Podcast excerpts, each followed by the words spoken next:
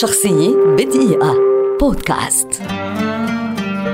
بيت سامبراس لاعب كرة مضرب أمريكي شهير من أصول يونانية ولد عام 1971 ويعد واحدا من أفضل لاعبي التنس على مر التاريخ.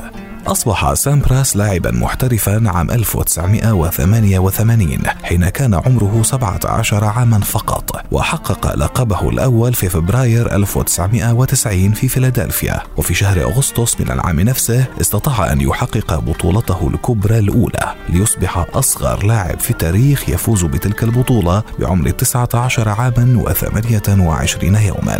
شهد عام 1991 فوز سامبراس ببطولته الأولى من أصل خمس بطولات دولية وفي أبريل 1993 وصل إلى المركز الأول في التصنيف العالمي للمرة الأولى في تاريخه رغم أنه لم يفز بأي بطولة كبرى في ذلك الموسم ولكنه بعد ثلاثة أشهر من صعوده إلى المركز الأول حقق بطولة ويمبلدون للمرة الأولى في تاريخه. وحقق أيضا بطولة أمريكا المفتوحة في العام نفسه وأنهى الموسم في المركز الأول وحقق رقما قياسيا جديدا وهو أنه صار اللاعب الأول الذي يسجل ألف إرسال ساحق في موسم واحد. خلال مسيرته العظيمة فاز بيت سامبراس ب 64 بطولة منها 14 بطولة كبرى ولقبين للزوجي وحقق الرقم القياسي في الاحتفاظ بالمركز الأول في التصنيف العالمي لمدة 286 أسبوعا وأنهى في المركز الأول في ستة أعوام متتالية وهو صاحب المركز الثاني بالفوز في بطولة ويمبلدون بسبعة انتصارات بعد السويسري روجر فيدرر. اعتزل بيت سامبراس اللعب رسميا في أغسطس من عام 2003 وفي عام 2005 تمت تسميته من قبل صحيفة كرة المضرب كأفضل لاعب في تاريخ اللعبة.